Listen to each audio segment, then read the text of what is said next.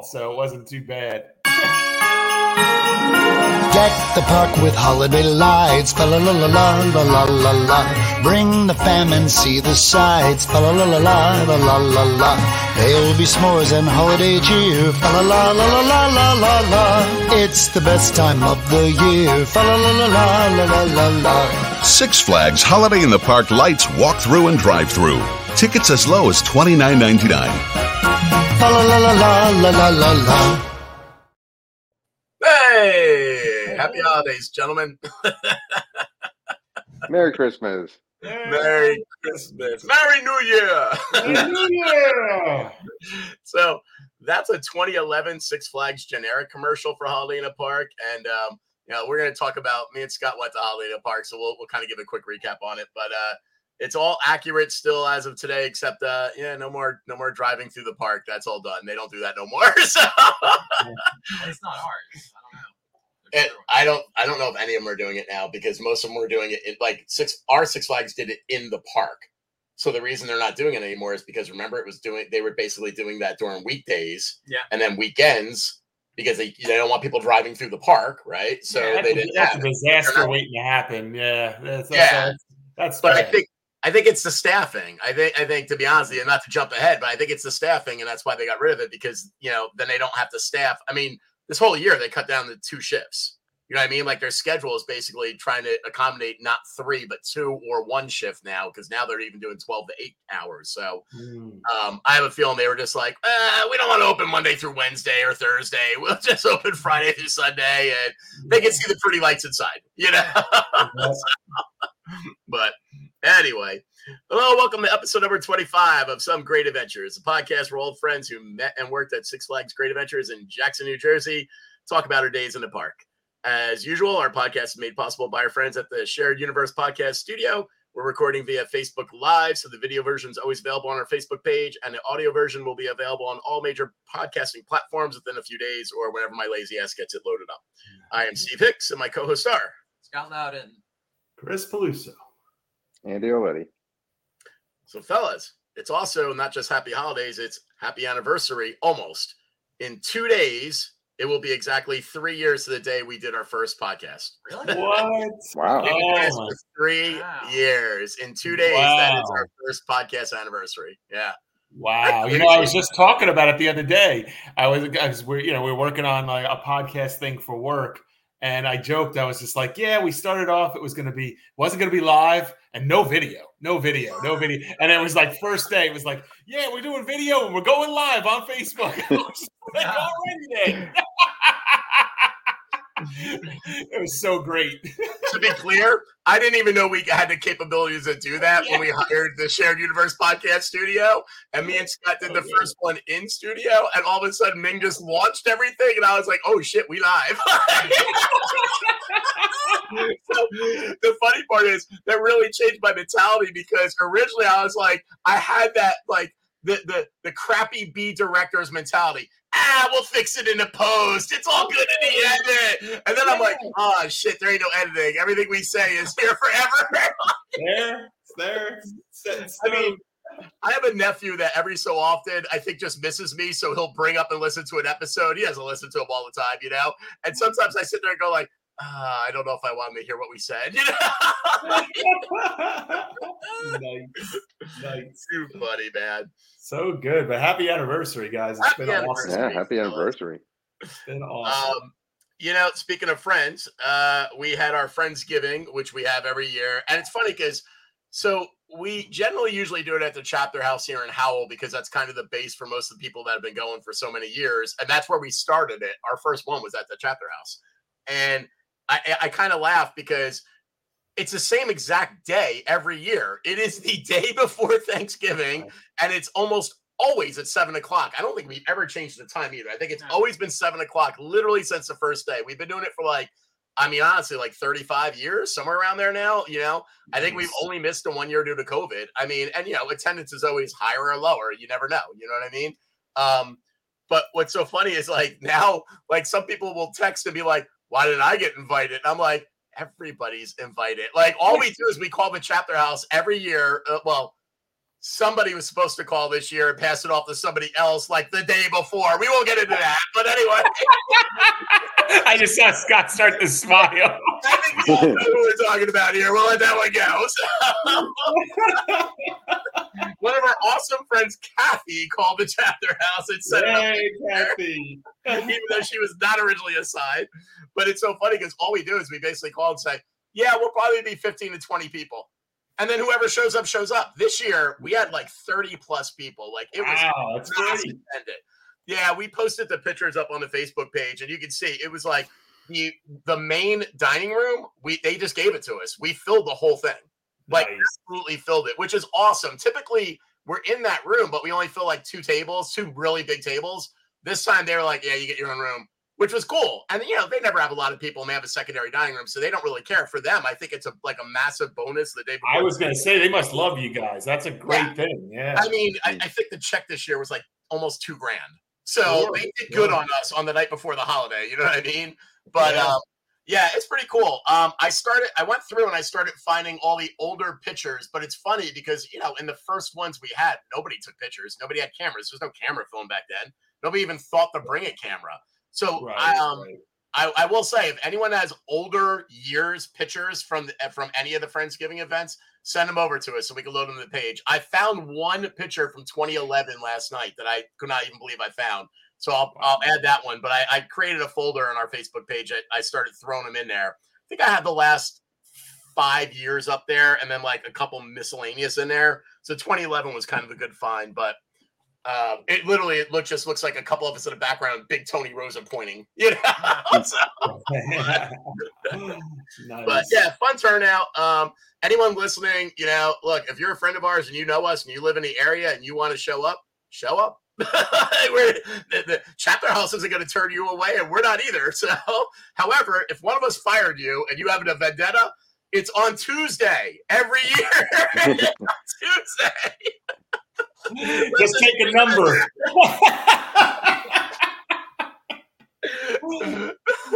Or maybe it should be on Festivus, so the airing of grievances. they can Oh, all come in. shit. No, no. I have a feeling that as supervisors, there's a lot of people that have grievances with A lot of grievances. The feats of strength is gonna. I'm gonna come out broken. I now envision a line of people, and everyone steps up. I've got problems with you. you? I imagine like the line of people in airplanes. Oh yes, back at us. Yeah, man. A lot of festering. It's been festering for years. Someone comes in with their control card. How did you write me up for this? Think of the chain of events that that started in that person's life, Steve. you might be right. Oh shit.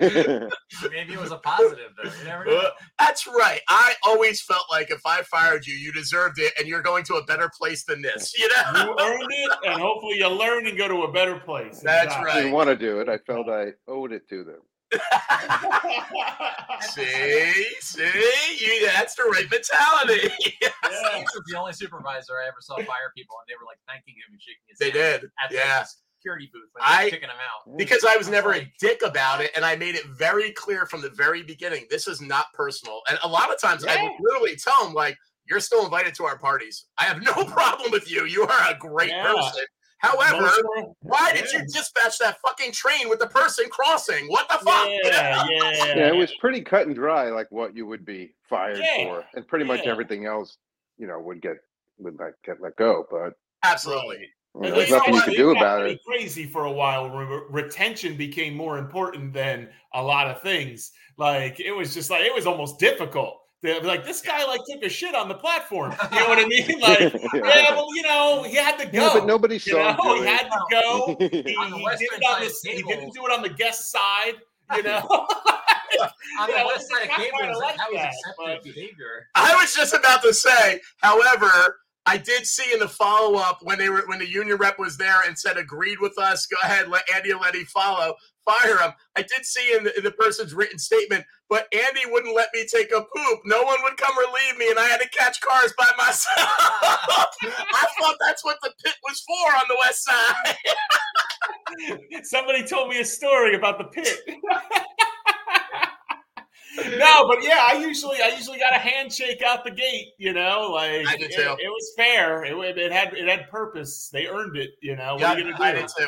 I only had one person, one person, as I was walking them out, say, "If you say one more word, I'm going to punch you in the fucking face."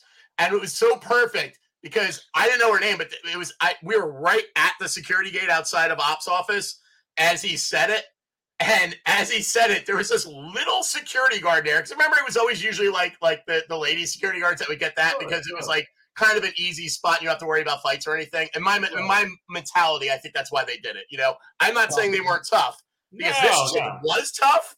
Yeah. And she heard him say it and was like, and then I will punch you in the face and get a lot of security around you. And I was like, Damn. and then I walked him through the gate. Then I didn't say another word though, because again, I wasn't there to instigate. yeah, You know, I was actually trying to be nice to this dude as I was walking him Sure. out. He said that, and I was like, "You got it." yeah, Yeah, I don't think it's yeah, on anymore because I'm never going to see you again, probably. Yeah, So, You're headed in the right direction, so it doesn't really matter to me at this point. if you were going that way, Thanksgiving. you know, if you're going in the right direction, so I don't, you know, you know, all good. Nothing to say. 35 years later in 2024, he's like, You've been owed this punch in the face. Steve Buscemi, man, we're on the list. Happy Thanksgiving. oh my God. Love it, love Too it. funny. Um, yeah, Friendsgiving was great. What'd you think? It was great, loud. It was a lot of like a ton of people, like twice as many as normal. So It was. It was definitely a big turnout. I, I agree. I Um, they give us that room because we're so obnoxious and loud that they don't want to disturb anybody else. I'm not going to dispute that. That's a possibility. um, we're not that bad, though. I don't think we're that bad, but I don't know. You might be right. Pretty sure I'm right. you might be right. Yeah, I mean, they would do that with my family, so you know, I mean, I would I Right. would expect it. I would, I would, I would, I'd probably encourage it. You know, you True. know, True. Loud drink. All right. Let me know if you guys can see my screen. I can. Yeah, there we go. Yep. All right. So so this gentleman, uh, Michael uh, Olivencia, posted this on Great Adventure Connoisseurs, and I, I think that this is a, a good one to bring up about Great Adventure because you know I don't think I think they get a lot of negative, and I don't think they get enough for the positive stuff they do. And this guy posted this, and, and he's right. Like they do a really nice job for Veterans Day, and no one even really thinks about it or knows about it or anything. And uh, and I love that he was like, I came for the eagle. I honestly don't even remember this eagle being a thing. And and when I looked at his pictures, I'm like, holy shit, that eagle's really cool, man. You know? Um, and I'll show you a better picture. But as you can see, the eagle's pretty damn big, and you're going to see how big in about a second when I switch to the next picture. But I also like that his little add-on. If you look on that right-hand side, and I'm going to go to the bigger picture. He saw where they were lighting the bottom of the cars on the cable cars, which I don't remember them doing in the past, and I don't know. That's not a maintenance car either. So I agree with him. If they're doing it to all of them as an add-in, that's pretty neat. I mean, I don't Bring back the light on the mine train. what's that. Bring back the light on the mine train. Yeah, exactly. They should do a lot more lightings. It feels like I almost feel like maybe because they're redoing the big wheel, and I mean, we all have to assume it's with LEDs because that just makes no sense to redo it and not be LEDs. But I feel like maybe they suddenly figured out, holy shit, we can do this with other stuff, and maybe that's why we're seeing it on the cables like this now. I think it'd be really cool if the cars did different lights, so that when like they're at, like when all the cars are on the on the cable, you see like you know almost like christmas tree lights different colors blinking and stuff i hope they do stuff like that it's not just like you know yellow lights and that's it but It's got to be a nightmare to make sure that's all charged every day. Oh, yeah. well yeah that's true um unless somehow these are are powered through the wire Yeah, which could is a possibility could be you know. solar. They, or Or it could be they solar, are very big on the solar now, so it could be solar too. And, they- and they're like we're going to talk about they're going to do they're doing an EV too for the tr- cars, so they're definitely trying to get a little advanced in technology. So hopefully, but that was just a neat thing that he posted that caught my eye and I thought was really neat. But um, look at the look at the fountain and how cool is that? And for people that are listening this on audio, this will be posted on the Facebook page, um, so you'll you'll be able to see all the pictures there. But um, and full credit to this guy for posting it. That's why I made sure his name was there. I want to make sure he has credit for it. Uh, that is pretty cool. And also, I like that the characters came out with like you know the American flag colors and everything. I think that's really neat too. Nice. They do the uh, they do a whole little thing with the trucks and everything. They do a little write up on it. Pretty yeah, pretty nice deal, man. That's kind of cool. And then they, you know, at night it looks really cool against the backdrop of like you know Sky Scream and the big wheel and everything. Pretty neat, man. I thought that was just kind of cool. So I just wanted to share that because I thought it was just a neat thing that again, they don't get enough credit for the great stuff they do that they don't really highly advertise. You know, like when they used to do the 5Ks, which I think they are still doing, even in our park. You know, I went, I did that as a, as, you know, I, I, I wasn't definitely not running when they were doing the 5Ks before, but as a, as a, my job actually sponsored them, so I got to go out there and do it when they were doing the Susan G. Komen one, and uh, you know, again, they didn't get a lot of publicity for that either. And they were doing that for many, many years. And I feel like there's so many things they do that unless you work there or you're very local and you go all the time, you just don't know about it. So I want to give them a little shout out for that. I thought that was pretty cool. Um, let's dive into since we started it with Holiday in a Park and it is the holidays. Uh, let's dive into a little bit of recap of our visit to Holiday in a Park. I will do something I don't normally do. I will I'm going to regret this. I will pass it off to Scott for his opinion of Holiday in a Park first. Hmm. Yeah, you will. I mean, it's cool. Like the lights, they did. I thought they did a really good job with the lights. They didn't skimp out. They like really went all out. Agreed. I mean, I went through like a rolling thing by me, like a carb drive thing, and the lights were nowhere near as dense or as well done. I was like, I, we paid like fifty bucks for that car to go through there. I'm like that. I did the same thing. Um, we got a Black Friday special for the PNC lights, which ironically, I don't. At this point in time, we all know we talked about this in a past episode years ago. Like it's funny, we can actually say years ago. We've been here for three years now, but we talked about um, how Great Adventure and PNC lights were all the same people originally. Was the same one. Like well, I don't even remember at this point now. It's been so long, but one of them stole that company, basically re- hired that company to redo what the other company, you know, what they were doing for. It was either uh, when they did PNC's Great Adventure, call, reached out to them and then hired them to duplicate it for Great Adventure, or Great Adventure or PNC did it after Great Adventure had them. But basically, that same company did both light set. I'm sure at this point, Great Adventure is just doing it on their own because they're not doing a drive through anymore. It's just in the park. And it's the same setup they've had for the last few years as far as what they do. However, kind of like Fright Fest, they've been doing it for enough years now that they cover the trees and lights. They do all that. And I, I put a lot of pictures up when me and Scott went. Um, so you could, you know, if you look on a Facebook page, you can look at our visit, you can see those pictures. But um they had they had a ton. They had like like their their trees are fully covered. So when it does become nighttime and the lights are very visible, um, it is pretty and the park is covered in them. So I, I agree. They definitely do a good light job. And Yeah. I'm giving props. Like, well, first they, they closed half the park off, like right at the game square. They half the park nobody gives a shit about. Like they closed that part down, and they had all the big rides on the other side of the park open. So all the coasters were running. So it wasn't like you know other times we've gone like half the stuff wasn't running. Like, Yep. I was pretty lame, but this was good. Everything. Batman was running, and Nice. somebody like shit on Batman, Chris. They said that, that ride sucked, but Oh, I gotta talk to that kid. yeah, they had Nitro, they had Jersey Devil, they had Joker, like all the big rides, and I think pretty much all the small rides were running while we were there that day. So that was cool. True. Um, and that's a good point, and that, that's something I was going to talk about too. They did actually shorten the park for holidays in a park. So traditionally, you know, it goes up to the western, and they just block off the western section. But now everything past the um, the um, The game square was closed. yeah carousel is where it ends. Basically, everything beyond carousel going down to the west is now closed off, and they do not use the fest house area anymore.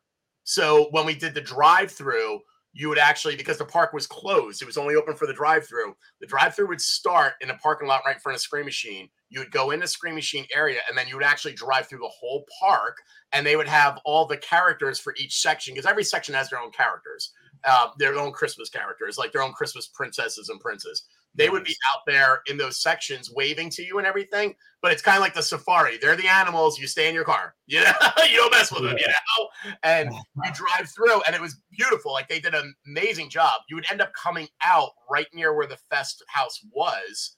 Okay, so you end up coming out all the way on the eastern side, and then you would park there and go in a back gate from the parking lot of the fest house, and you would go through the back way, and basically the regular fest house spot where we used to have our like GA, you know, our like employee events, that would be where they had like all the holiday dinner stuff that you can get. And then the one next to it, the tent next to it was set up as like Santa shop. And it was fantastic. And then they had like, you know, cupcake trucks and they had the s'mores pits and all that. That whole thing is shut down and all that got jammed over into the eastern side, and most of it is right around the front gate now. Um, the one thing I was a little disappointed about is that, like, when we went the first time, uh, me and my lady, and we did the drive-through, we actually got a picture with Santa because the Santa shop was so cool, and there was like elves outside. It was kind of neat. Nice. Well, you guys know how when you go up to the fountain, you look to the right.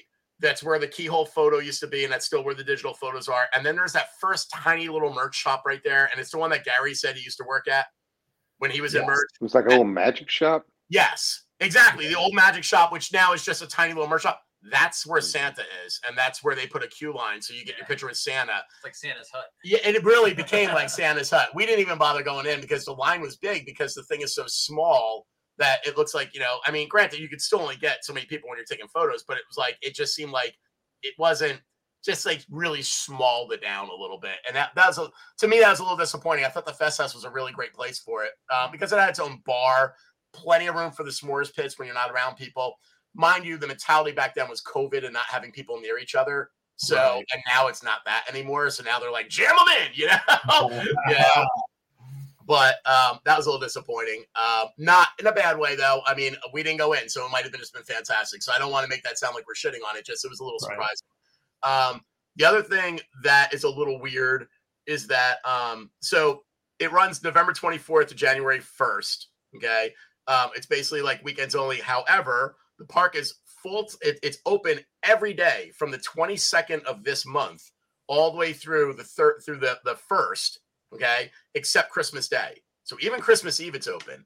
And the hours are 12 to 8, with the exception of January 1st, which is their last operating day. It's 12 to 7 that day. Um, the bad thing about that is it's getting dark here at 4.30. And now they're oh. closing oh. at 8. So you're going there for a light event because, in all honesty, that's the spectacle. I mean, they have other stuff. They actually have very, they have a lot of show stuff around here. And our friend Chris Bassett's over in the comments, and he's already questioned about the the one of the shows, which we'll bring up in a minute. They did change some of the shows, and they removed one of the biggest shows that everyone seemed to love. I mean, online is like going nuts about this. There's a show called Frost, and it's not there anymore. And uh, it seems like a lot of people are really pissy about it, like like not happy. And it was a really good show. Um, that's one that we didn't see, so I don't I don't have an opinion, and I doubt you saw it too. Did you? Nope.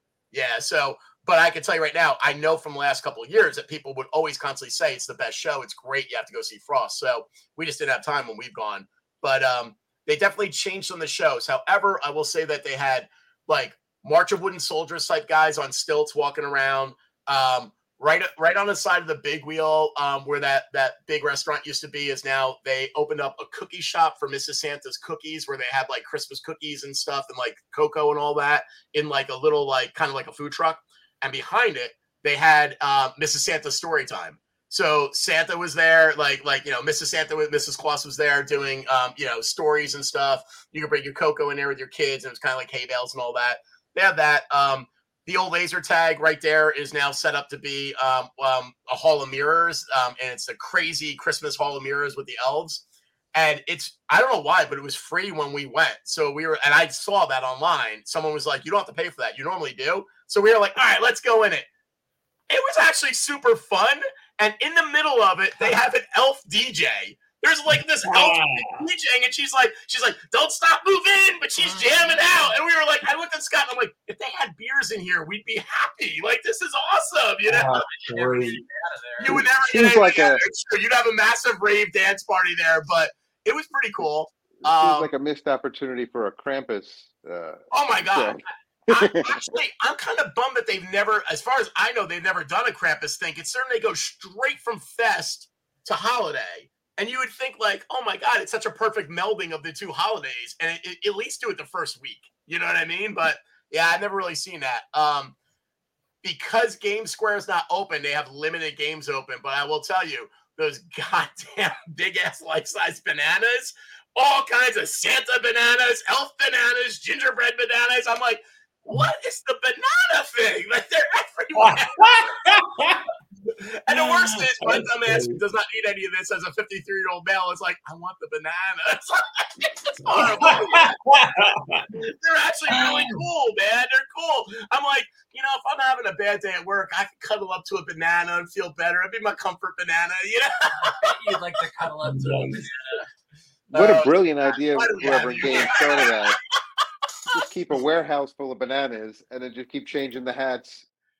Honestly, yeah, maybe that is what they're doing. Well, I will tell you, they're actually fully dressed in their outfits, Yeah. so it's more than a hat, dude. Like they're wearing vests and everything. It's Yeah, like an inflatable thing, and then they just probably change the sleeve on it or whatever. it ain't inflatable. Those are stuffed. Their stuff. Those are stuffed, dude. Really? Yeah, that's not an inflatable banana. Those are stuffed bananas. Yeah, that's why they're cool. You know, if they were inflatable, I wouldn't give a crap. You know, How do you know it's stuff? Did you? because there's you people. blindfold a banana? I'm gonna repeat what I said before. Why do we have them on here? We only need three, right? We don't need four. Right? then you'd have to change the logo. So much work. that is true. Um, anyway, getting away from Scott. um, what do we call it? So, uh, what else? What else? What were my comments about here? Um, went through Santa. Um, What kind of food do they have at this thing? food was fantastic. I will tell you, the food was actually really well. okay, not for us, but for everybody else, the food was fantastic. So they have um they have one place that has holiday funnel cake fries. They're like it has uh holiday sprinkles and raspberry drizzle on it. They have holiday beignets, which I was like, oh, they finally got into the beignet area, you know.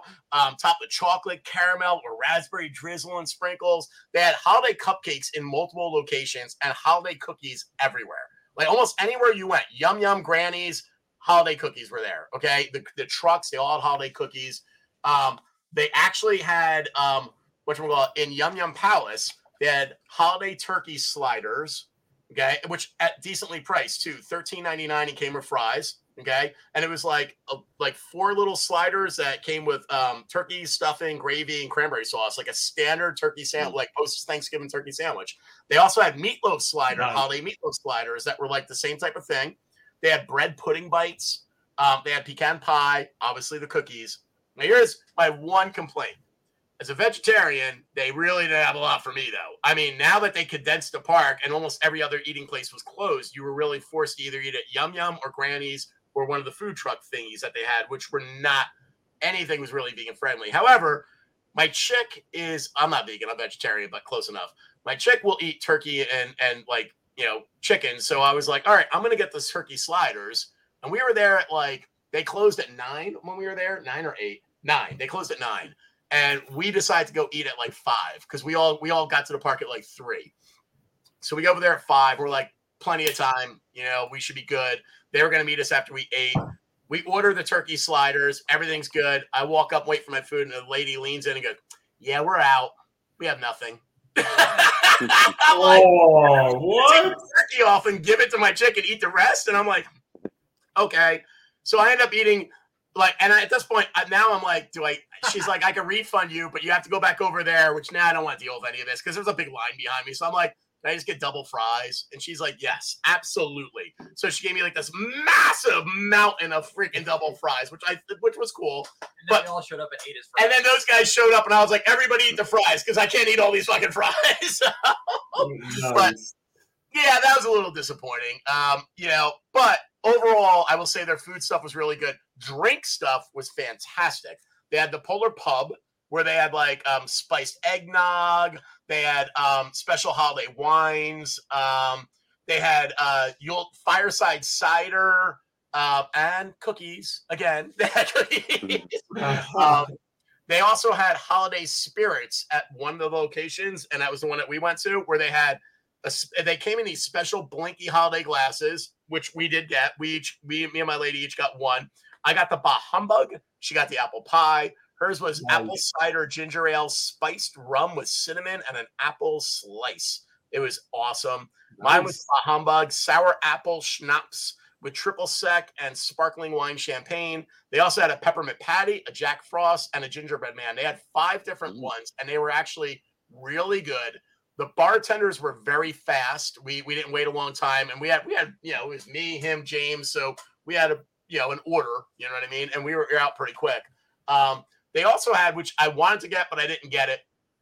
They had um, holiday spirit cocktails, which were like whiskey and simply lemonade with cranberry, and cinnamon, and then they had a couple. They had like another flavor, but I don't remember what it was. And they came in what looked like the cups looked like a Christmas ornament, and they lit up. and they were really freaking cool. They were like, you know, holiday in, in a park, like logoed and everything. Um, they were pretty badass. They were twenty dollars. Um, I did want to try it, but I, I just didn't have the time. And also, I was like, I don't want to be hammered in Six Flags. It's not a good look. I try to do one drink and stop. I know my limit, you know. When I'm in a park where where, where people are gonna like be like, oh, there's that podcast guy hammered, you know. Especially if you're not eating a lot too. You said there wasn't a Dragged lot. away by security.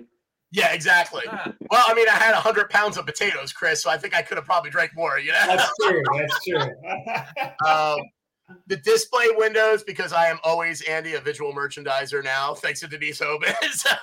the display Oh, windows were actually fantastic. They did a really, really good job. Um, I was laughing because um, Scott's daughter was with us, and, and we walked by uh, Skee Ball Barn, and the windows actually looked nice. And I was like, "Oh, look, somebody's got my job."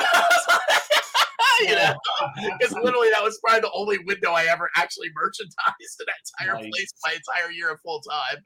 Ridiculous. Nice. Um, let's see. Um, I gave the negative about the lights. That was a little disappointing because, like, we got there at three, and you basically had to wait two hours. And what's really weird is they they just, I guess, because they're on solar, they just have everything on all the time. So lights are Mhm. on. If you look close, you can see they're on, but you can't see anything. Right. But when it got dark, it was really nice and really pretty. I give them that.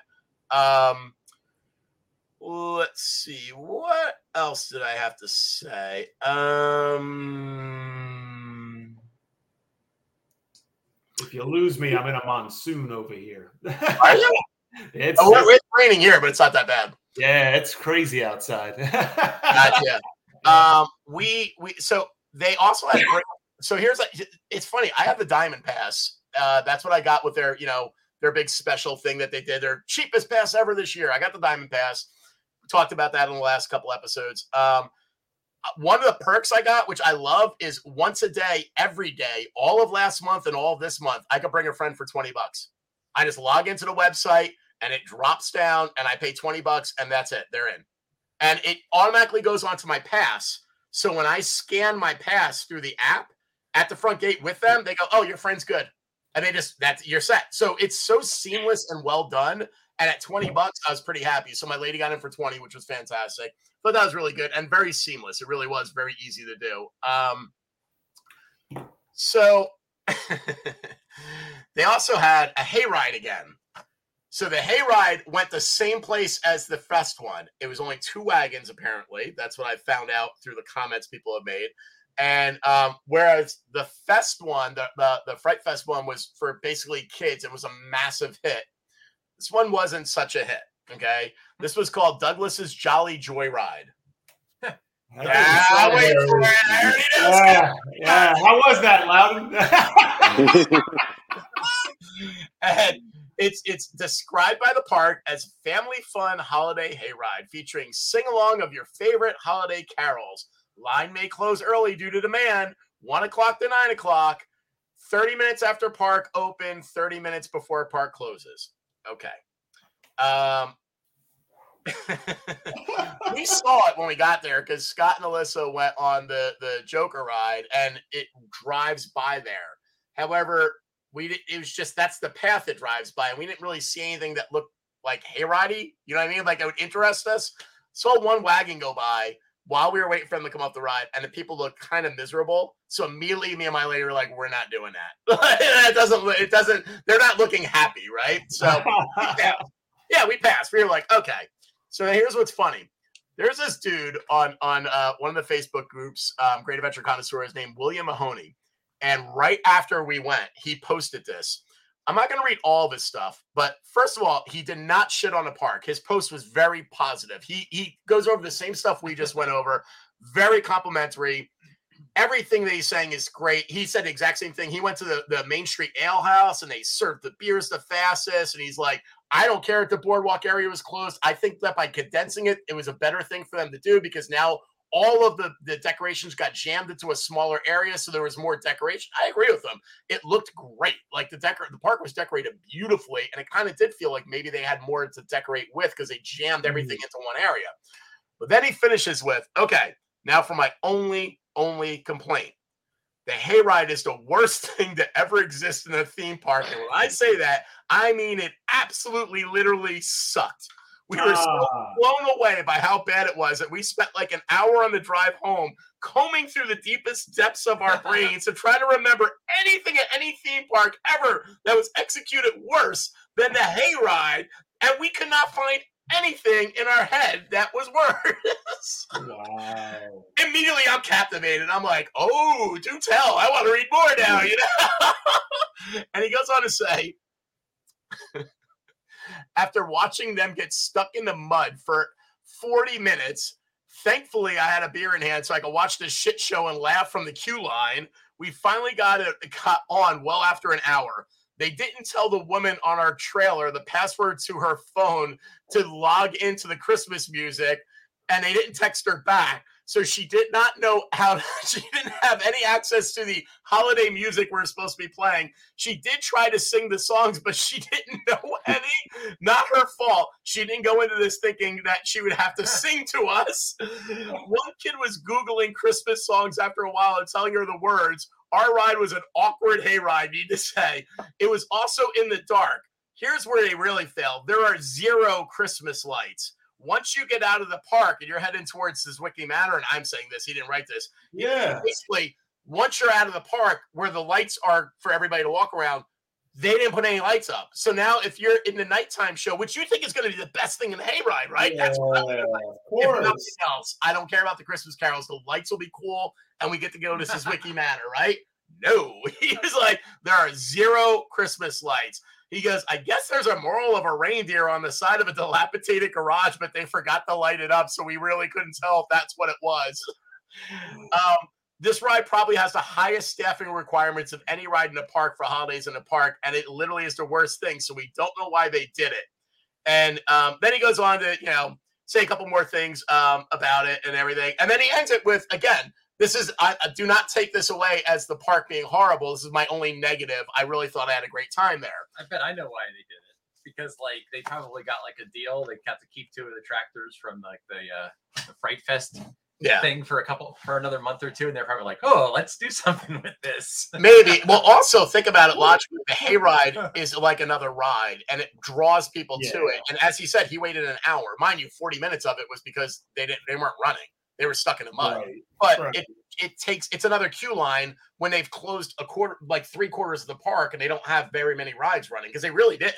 They only had East Side rides. That's it. But no I lights. know, think I about, mean, like, put w- some lights in there. It could be the Uh, best attraction. Thank you. I was going to say the four of us on a work crew on a Monday could have I done agree. that in about four hours. Could have gotten something up. You know, Put what a I bunch mean? of those inflatable things in there. And that would have just been Yes, something yeah. Andy and Steve stu- sat in the truck and made fun of us. Exactly, Loudon, but we would have got it done. Cheers, Andy. After lunch, they would have shit on it, and we would have made it better. It's all good. the reindeer's lights aren't twinkling. yeah, that's the thing. Scott, check every bulb. We'll see you. We're going to watch. um, one of my favorite things though is that this is why I love the Facebook groups. There's like a lot of them, okay, but I, I've kind of cut it down to follow the funniest and the best ones because I'm trying to get it to where I'm finding ones that give me the best information while also the ones that make me laugh the hardest. And this one is specifically all about our park, so it does make me laugh. The comments are always great. Yes, the hayride was off. These are comments to his post. Yes, the hayride was awful. My kids were wondering when the fun was going to start as we were headed back to the park. the next one, separate person. The hayride could be cute if they put some effort into it. Even a single damn strand of lights leading the path would make it feel like a ride, and not that you've been taken hostage deep, deep into Six Flags woods. It wouldn't be expensive to buy some bells to, for the riders to have them participate in the songs. They could even make that money back if they set up a little stand and sold cookies as you boarded. Seems like they stuck a wagon on a mud path and slapped a festive name on it, which this one made me laugh even harder because I'm like, I think I just pointed out there were cookies everywhere in the park except the Jolly Hayride. You know? oh man. um, uh, and then another person put the transmission on our tractor kept grinding the gears and stalling out the engine, causing, causing us to wait for off-road assistance multiple times. Somebody else added to his. Yeah, that was both tractors. The trannies were about to blow. That's because they taught that person 15 minutes before it Yeah. opened how to drive a tractor. Bingo! I knew you guys would get it. That's why I was reading that one. And then my favorite is the last comment I saw was I'm in line for it right now, and these comments are cracking me up. I'm thinking I need to leave. Nice. oh my god. And then oh no, wait, wait. There was one more after hers. This one made me laugh even harder. Update. One tractor into the woods. It's not come back. I was gonna say it sounds kind of horror-ish, you know. It really Turned into does. the Blair Witch. It's always There's the That's Krampus. scary. Right Exactly. there's the Kramp. Oh my god! You know what though? How cool would it be if one section of the Jolly Ride had a Krampus section, and but they said it like maybe Yes. this Weekly Matter, make it a Krampus, section, but say you know there is a scary section for kids, just so you know. Yeah, instead of Jolly, what was his name? Jolly what? Oh my god, yeah. What, the hell is it named? Jolly Douglas? Douglas is Jolly, Jolly, Douglas. But you know, Jolly Douglas was probably wearing like Jason's uniform from the the Horror Nights, and they just put like a Santa beard on him or something. That's know, true. You know? I didn't even I didn't even think about that or check in to see like like or even look up why they named it that. I have no idea why it's named that way. Off the top of my head right now, I'm I'm sure if we thought about it for five minutes, we could figure it out, which we're not going to do. But I have no idea why they named it that either. So now it's something I have to follow up on because now I'm curious that you're saying that.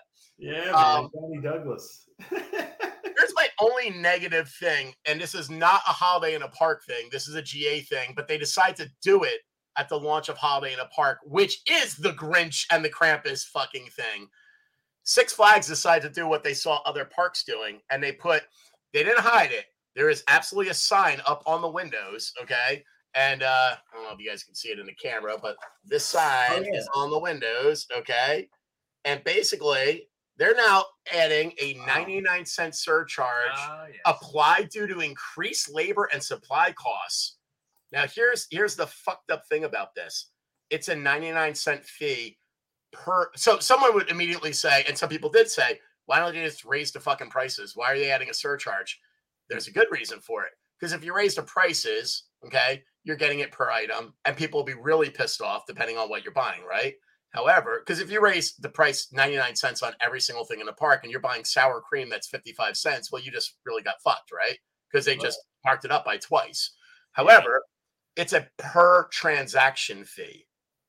So if I go and I buy my potato pancakes during, you know, during uh, Oktoberfest, which is what I generally eat every Oktoberfest we go there because they're fantastic, but I forget to get the sour cream. And I go back, the extra sour cream is 50 cents. Nope, not anymore. It's $1.49 because every transaction has 99 cents added to it. Apparently, if you're on the meal plan, you, you don't get hit with it. They're, they at, at somehow reimburse you back on it, so you don't end up getting hit with it per transaction. But if you're not like us, we got hit with it, like I did. I ended up paying an extra 99 cents to not get my turkey sliders and eat a double mounting of, of, of French fries. And other parks have done this too, and it's kind of a scumbag thing to do. But the reason I, I don't, I- first of all, I don't think it's a scumbag thing for them to add it in general. If that's what they want to do, it's no different than the crazy, wacky shit they do with the season's passes. Where I think it's a scumbag thing to do is that they did it for Holiday in a Park, is when they launched it. You're literally open for another goddamn 31, 32 days. Not even that when you count the weekdays you're not open. No. Why the fuck would you not wait till like Well- like opening day in in, in 2024? Probably because it was a test. Yeah. People would bitch about it, and then But they know they're gonna bitch about it. But so I mean, that test There's doesn't ways to solve that too. Like, you know, you don't do the surcharge on anything. You know, you look at your beverages, your waters, your sodas. Maybe you don't do it on that. Everything above. So you don't get hit for your sour cream. You don't get hit for your small items, you know. But if you would go agree. in there and you buy something larger, that's where you get hit, and that at least avoids that, you know. Oh, I forgot this type of thing, you know. Um, Yeah. they just don't give a shit. They don't give a shit. It comes to And, and but the launch date really does piss me off because I feel like that is a screwed goddamn thing to do. that, like, that actually Yeah. eats it as well. Maximize the caring. profitability of the small, you know, time of the year that they run this thing. Yeah, yeah. Um, yeah, I don't, I don't like that at all. Um, that kind of made me mad. I, I honestly, again, I, I'm not mad that they added it. I'm just mad that they added it now. I'm like, Yeah. you guys could be a little smarter about that. You know? Yeah, but that makes me mad. Any place I go to, I see that. I mean, I when did- did I labor agree, not yeah. become uh, a cost of doing business? You know, Right. already And paying that's the for the other thing. labor. Yeah, it's like just just figure it out, but don't show me any sort of surcharge or anything like Right. that. You know, just figure out your food cost and all that, and and, and work it into the price. You know, Well, for an amusement park to use that as an excuse, saying it's for labor and, and supplies, is like that's what your fucking ticket That's rates what prices food are. Right, costs. That's what their expenses Yeah. are. exactly. That why you charge next thing, ten dollars electricity for a surcharge? cheeseburger, you know, and you don't charge three dollars for a cheeseburger at a theme park. Because exactly. And, and most of their this- employees are not even like in this country. They were brought here on visas, so it's like Yeah. especially in food service. So it's like, who are you kidding? Like they're not actually you're not paying them minimum wage. Like, Yep. Uh, Yep. Yeah. And I didn't mention it, but uh, opening day for them next year, March 16th, Saturday, March 16th. That's their opening day. So I meant to mention that at the beginning, but I just forgot. so other thing that we did uh, get to see, which I did post up and I sent you guys a picture separately because I know sometimes you guys never log into Facebook, but um, I did post that they do have, as you're walking into the um, park, in front of front gate, a life size glamping tent. And it was awesome. Like, I can't say anything else about it. It was fucking awesome. Nice. So they also put up t- like a bunch of signs explaining what was going to be the offer. No pricing yet. Still no pricing, but they do say it's 20 ultra luxurious glamping accommodations, meaning there's 20 different cabins available at one time. Okay. Um, so which is kind of cool because you know you're only dealing with 19 other families if you get one. Okay Right, right. it it's it looks like it's in the giraffe area, so it looks like you will have access to the giraffes basically at all the time. I don't know if that's really how it's going to be, but that's how they're kind of presenting it and making it look. They're not being open about it yet. Um, and if that is the truth, I mean, actually in the area. I think it's in the area. Yeah, I think it is in that giraffe area. I think that's where it's going to be. Um, I don't know how that's going to work. I don't know if that's even accurate, but that's what it looks like. Um, that would be pretty goddamn cool though to wake up and have a baby giraffe sitting there while I'm drinking my coffee. I'm not gonna lie, I think that'd be pretty goddamn awesome. I I, I love the animals. I think that'd be neat as hell. Um, they they do have an, a layout of it, but you can't really tell how it is as or, or even really where it is on the you know as far as in the safari. Um, they have three different types of cabins. The Kingfisher is the one that was there. I'm pretty sure that that's what it was because um, that's the one that sleeps up to four, um, and it looked like the same porch um, that, that they have. They have the Kingfisher, which sleeps up to four. They have the L-shaped Shaka, which sleeps up to six and has um, an L shape, so it has a bigger porch. They have the extended Shaka, which also sleeps up to six, and it just looks like it looks like it's just a regular building as opposed to an L. Um, so I mean, basically the same size is what I'm getting out of it. They all have private kitchenettes, bathrooms, fire pits, VIP dining. There's a bar. There's a jacuzzi and a spa. Um, and there's a conference and meeting split meeting place. So if you know, if if if I'm a businessman taking my family to go glamping, I can actually go into the conference room and still work if I have to, if I'm that kind of guy, you know. Um, it looked fantastic. I am not gonna lie. Like if you go onto our Facebook page and look at the pictures of the of the sample up there, if that is the actual thing, it's pretty fucking cool. Full fledged everything, full full running water. Um, it looks like they have Wi-Fi. Um, you know, it looks like they have everything. I mean, it's literally all the the modern necessities in there, and everything in interior looked really, really nice. So come on up, Andy. We'll do a podcast from there. I, I'll be honest. I would Yeah. definitely do that if you guys came up. I would do glamping with all you guys. We could definitely get the one of the one of the bigger ones and knock that out. I would do it. I mean, we're already. You could book it now. They have a QR code on the thing, and the QR code is on. Since I took the picture, you could use the QR code on the picture I took. That's on their Facebook page. Um, it allows you to go to their website. If you go to the website, you can you can uh, sign up now and be the first people to be offered. You know when it's available to book. So I did that immediately because I want to see the pricing, and that's that's what they're going to send out first is the pricing, Right. obviously.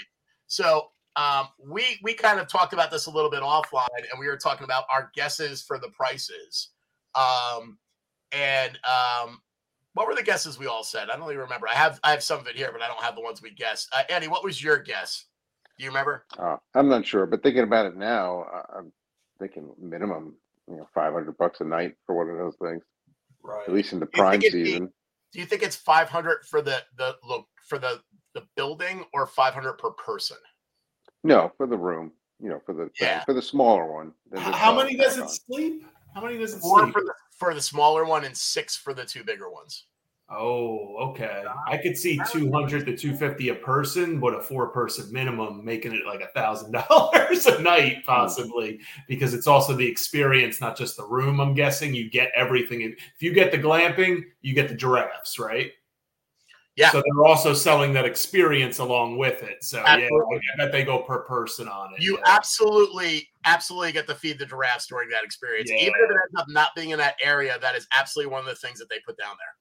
Right, I'm gonna right. say, that- those both of your reasoning sound logical, but it's great adventure here, so they try to like squeeze everything out of you. I'm going to say no less than 400 a person, like so 1600 for a four person, 2400 for a six person. I, I was thinking close. I was thinking 300 per person is probably what they're going to go for. Uh, however, because you guys got me interested in this when Andy like posed like, what the hell do you think they're going to charge for this? Um, I actually did a search, and there was an article done in July 17th um, by a girl called Sally French online. You can look it up, and it's the title is "Tent Glamping's on the Rise," and so is what it costs. More than a hotel room, analysis finds, and she did a lot of work on on you know looking up what the current glamping sites were and all that type of stuff. So basically, this is this is kind of a good recap of glamping as well because I didn't know what the fuck gla- glamping was. I mean, mm. I, I kind of got it from the wording, but I'm like, what is it really? I don't, I don't know what it is. You know what I mean? So she actually explained everything in a pretty good way. Glamping is a fusion of luxury and nature, where tents are filled with plush pillows. Some even have private bathrooms with heated running water. Campgrounds typically are outfitted with fast Wi-Fi, and such camping activities as pitching a tent and starting a fire are already done for you. But the blend of outdoor glamour with hotel comfort commands prices more expensive than those of high-end hotels. And then she goes on to say the price you pay. U.S. National Park visitors in 2021 spent on average 351 daily per group on traditional lodging outside the park, such as hotels or bed and breakfast establishments. Parties who camped spent just $149 on average, according to a Department of the Interior 2021 visiting spending report. That's a 58% discount for visitors willing to exchange concrete for canvas. But canvas doesn't always connotate cost savings. That is, if you're glamping. For example, you might pay $650 per night after taxes and resort fees at Under Canvas Zion as part of their glamping trip to U- Utah's Zion National Park this fall. Situated about 30 minutes from the park's entrance, the resort's accommodations include safari inspired tents with beds, bathrooms, hot showers, and wood burning stoves. I will say that is one of the biggest national parks that we have. That's the price that they had this year. And that's actually less on the accommodations and Great Adventure is offering. So think about that. Great Adventure is actually better. It's not wood burning stoves. You have a, like a regular, you have regular everything there. You have a full kitchenette, you have a full bathroom, you have everything. So that's a little surprising. Um, she goes on to say at Zion, there's no electricity, but guests can borrow USB pat- battery packs to keep devices charged. The resort fee covers all you can roast s'mores, live music, and yoga classes. That's for the Zion one. Uh, that $650 covers the entry level tent, which accommodates two adults via a king size bed. The suite tent, which includes a queen size sofa bed in addition to the king size bed, thus better for families, can run 850 per night on autumn weekends. So this is based on basically two and four people on a queen size bed, and it looked like they had, and I mean, sorry, a king size bed and a queen size sofa bed. They have kind of this setup at Six Flags. Um, but now that we're thinking about the prices, I'm thinking we're probably looking at more like Six Flags will probably maybe have a thou- like a thousand dollar flat fee for one tent, and maybe like twelve hundred for the others. I can't. That's that what I'm a thinking. deal. Their way, like our Well, market, we're so, Remember, it's not such a deal if it's only a day per day. I'm telling you, I I would put money on that. That's gonna be like a minimum like sixteen hundred for like a four person tent because See, I'm like, oh well, you're gonna get the African safari experience without having to go to Africa. So it's gonna be people are gonna be willing to pay for it, and a lot of people in our market will be willing to pay for it, like New York, Philadelphia. there's Very true. Making tons of money But- down and there'll definitely be add-ons like you know some type of tour of the giraffe or Yep. safari thing. I'm sure VIP tours, things like that, will be extra. Frolic with the You know, baboon. it doesn't include um, part Feed of the the buffalo. Yeah, feed the buffalo. you did that for free, Chris. exactly. All you had to do was put your life on the line. I'm not gonna lie, I don't I don't Yeah, want anyone yeah, but I don't want anyone else to feed a buffalo. That was our thing. exactly. There are leaves. Um, she goes on to say a bunch of other stuff about like a lot of stats, but basically her whole point was that because of COVID, camping itself went up across the United States, across the world, but definitely across the United States by like 75% because it was the one thing families could still do and not be near other people. So there were there you know only be risk with their own family. So a lot of people went camping. She said glamping because it had to be done by a staff wasn't really happening at the time, but since COVID, since all the restrictions like released, camping's now gone down about about 20% since COVID basically like you know since the restrictions got released, but glamping's gone up by 75. Hmm. So, like, glamping is the thing. So, it's kind of like what people realize by camping during COVID is like, we like this, but we're old and we want the amenities of life and we don't want to not be able to check our phone. You know what I mean? So, and we want to sleep in a bed and maybe have an actual toilet and not one we have to like deal with blue dye and stuff and, you know, smell, you know, like with running water, you know? So, Yeah. the glamping is definitely on the uprise for sure. So, interesting though. I mean, I, I think it's one of the cooler things Great Adventure is doing, um, especially because I love the Safari and I don't ever want to see the Safari go away. I mean, that's a huge, that's an innovative thing. That's a huge asset to Safari. That- Massive. That was very smart on their part, I think. I agree. It, it, it brings people in and it brings a new introduction to the Safari that literally the Safari, since it's been there since day one, is kind of taken it for granted now. Like there so many every time we go there, I see like maybe one car going to the Safari and everybody else going to the park. So I know the attendance can't be as great as it needs to be. And that makes sense because if you think about it, even when they close to weekends only, Safari never closes. They just because they only have to have like three people in there and then like the Rangers. So outside of that, the Safari stays open. It's open on weekdays, only for weekdays, but it's open, you know, uh, like only on like daylight hours. It's open like I think it's like, you know, 10 to 4 or something on weekdays, but it never closes, which tells me they just want to keep trying to bring in people, you know what I mean? And they need to because that shit can't be cheap. Animals are expensive as hell. I have two dogs and I'm like, Jesus, pay more for food for them than I do for my damn self, you know? so imagine trying to feed like, you know, 85 water buffalo, you know? But, yeah. Um, it also makes sense now more to me when I see the size of it and the scope of it, why they got rid of the drive through. Why next year you can only go on the tour. Because if you're going to have all these people paying all this freaking money for glamping, you don't want every Yahoo driving their car through there like the old days. You want to control everything within that safari to a T. And the only way you can really do that is get rid of people driving their own cars in there and making it be through the tour buses. Makes sense. So it's the first time that it makes sense to me why they got rid of that again. Because to me, that was like getting rid of drive-through uh, holiday in a, in a park. I was like, that's stupid.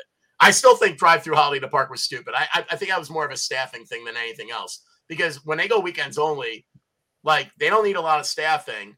And honestly, even if they didn't put the actors out there, like the you know, the the the sectional prince and princesses, the lights are so damn good that they could still do that with just a Santa Claus area and make money. It's such a loss of revenue to not have the drive through anymore.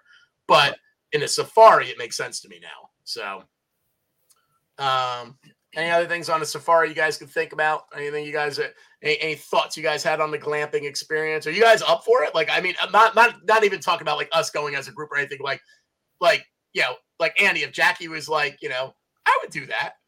Would you be like, fuck yeah, let's go? Oh, I'd rather do that than actual camping for sure. I- me too. Me too. Which is fun. But that's how I see it. I don't see that as being like a, a vacation destination for people. I feel, you know, I see most people using it just for one night and more people local than traveling for this kind of thing. So, yeah, I wouldn't even say a yeah, I think it'd be week. like a cool thing to just go there and, like you said, go away for a one night or maybe two at the most for a Right. weekend, you know. Yeah. Um, you know, what do, are they, what is their food offering? Are they, are they going to have any kind of restaurant open They'll or anything like that? Yeah, it's no, it, it says you have a VIP dining experience, and it says it has a bar. Mhm. They're gonna have a bar on site. It'd be cool if you had to go hunt your own. Like, oh man, we had this. Ah, Yeah. yeah, for your food. Wow. Hunting experience, yeah. It'd also be cool if if they, if they're not really like like paying attention to how drunk people get at that bar, and suddenly people are like, "I'm gonna go pet a tiger." it's right over that fence. I can do it. Yeah. Maybe So- we shouldn't do it on the podcast thing 'cause- Actually, my cousin, we it's funny. I hung with my cousin and my nephew this weekend, and uh, and he was, and we were talking about the glamping thing and everything because he saw me kind of prepping for the podcast, and and he literally said, "Are you guys gonna do one live from the glamping thing?" And I was like, "Oh, we totally should." I was like, "No, we don't usually do live ones like there, but Yeah. that would be fun." Like, oh my god, look at the dr- oh the dress pooping. Don't look at the dress. I, I, you know what? Here's the thing. I agree. I don't think people will aim to go there specifically just for that. But I do think that if they see that as an option on the website and they're driving from out of town and they're only going to the park for one day, that makes sense to stay there overnight, enjoy the safari glamping experience, and then do the park the next day while their own stuff is just left in their car and then go home at night. So I think that's where they might make out, where Yeah. people are like, I could get the best of both worlds a really cool safari glamping experience and the park the next day or the day I of. mean, that sounds like a good one, but I could see tons of people with families who'd be like, "Oh, I, I could just drive in a couple hours and do like a safari, like for the night with my family, and like Well, that's it. I could see a ton of people." That's my point. that. That's my point. I'm saying there's two different types of mentalities to why you would want to stay there. It's not just for the safari experience, though. It's also like why why stay at a hotel like you know 45 minutes away when I can basically stay on site. And the second we check out of that glamping experience, I go right into the park. And then there's like the uh, you know the spouse looking to off their significant other who's going to go there Well- like feed their their wife or husband to the tigers. We or all know lions. whose spouse that is, buddy. We all know. Yeah, Kathleen would happily feed me to the lions. Kathleen's like, like she's listening to this podcast and she's like, I gotta check our policy to see if it's covering Scott for lion death. lion death needs to be on that to call them up. Tell me about this nighttime lion feeding. Exactly. More well, that's an details. Exclusion in my life insurance. Yeah, for real. Our friend uh, uh, Chris just put. Remember when they had the laser show not too long ago? I I don't remember a laser show. Am I am I forgetting? Do you guys remember a laser show? Laser show? No, no, I don't remember. Nope. Now we gotta look it up, Chris. That's Laser show what during the summer? I, I remember a laser Yeah, show. there was a way la- we had a laser show. like Mm. long time. I just ago. remember fireworks. Yeah, I don't no, remember. in the Great Arena. There was a laser show. Oh, you're totally right. That was a long time ago, though. That was like That the was a long time ago. Yeah. But he's saying not too long ago, so they must have had another laser show. Mhm. They must have found the laser They unit. dusted off the old lasers. Hard. Yeah, they're like, hey, look at this thing. It still works, you know. Yeah. Or they bought some starlights. Some boom starlights. it's got a got a good deal on them. I'm gonna have to look that up. That's a good one. I'm glad you brought that up, Chris, because I didn't know they were doing another one. So we'll have to look it up. Um, that's interesting. All right. Uh, we did veterans, we did holiday, we did glamping. Um, let's see. Let's talk a little bit about something that everybody was buzzing about in early November. Uh, Six Flags did a press release on um, what we call it, November second, and then they hosted a conference call the same day. And the press release title is Cedar Fair and Six Flags, the combine and merger of equals, creating a leading amusement park operator. Combined company will benefit from expanded and complementary portfolio of 42 iconic parks, nine resort properties across 17 states, Canada, and Mexico. There is a strong financial profile and cash flow generation expected to facilitate investments in park upgrades, expansions, and new innovative offerings as a part of this um, uh, merger. So interesting. Cedar, Cedar Park and um, Six Flags merging. Um, it goes on. I, I it what I think is the most important pieces here. Um, under the terms of the merger agreement, which has been unanimously approved by the boards of directors of both companies, Cedar Fair unit holders will receive one share of common stock in the new combined company for each unit owned. Six Flags shareholders will receive 0.58 shares of common stock in the new combined company for each share owned. Following the close of transaction, Cedar Fair unit holders will own approximately 51.2%, and Six Flags shareholders will own approximately 48.8% of the combined, combined company's fully diluted share capital on a pro forma basis. So let's break that down a little bit. Um, the first title that they put in there, the first bullet point they put a, a successful amusement park operator with complementary portfolio of attractive assets. This is this is one of their reasons why they're doing it. Okay. The combined company will operate a portfolio of 27 amusement parks, 15 water parks, and nine resort properties across 17 states in US, Canada, and Mexico.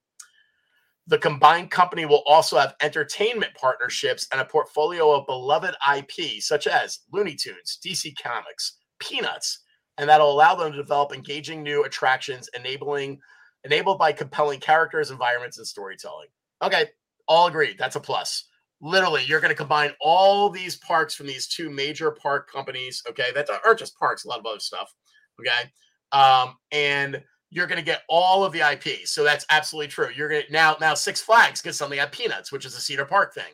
So like when I go to Kings Dominion over in you know uh, or Kings Island over in Ohio, I see a lot of like well, even Dorney yeah, Park has peanuts. and right? Dorney too because that's Cedar. Yeah, because it's theirs. Um, I see all the peanut stuff. Well, now we can have some peanut stuff, and they can have some superhero stuff. So cool. That makes all sense. Okay. The next big bullet point is diversified footprint and guest experiences. This is a good one.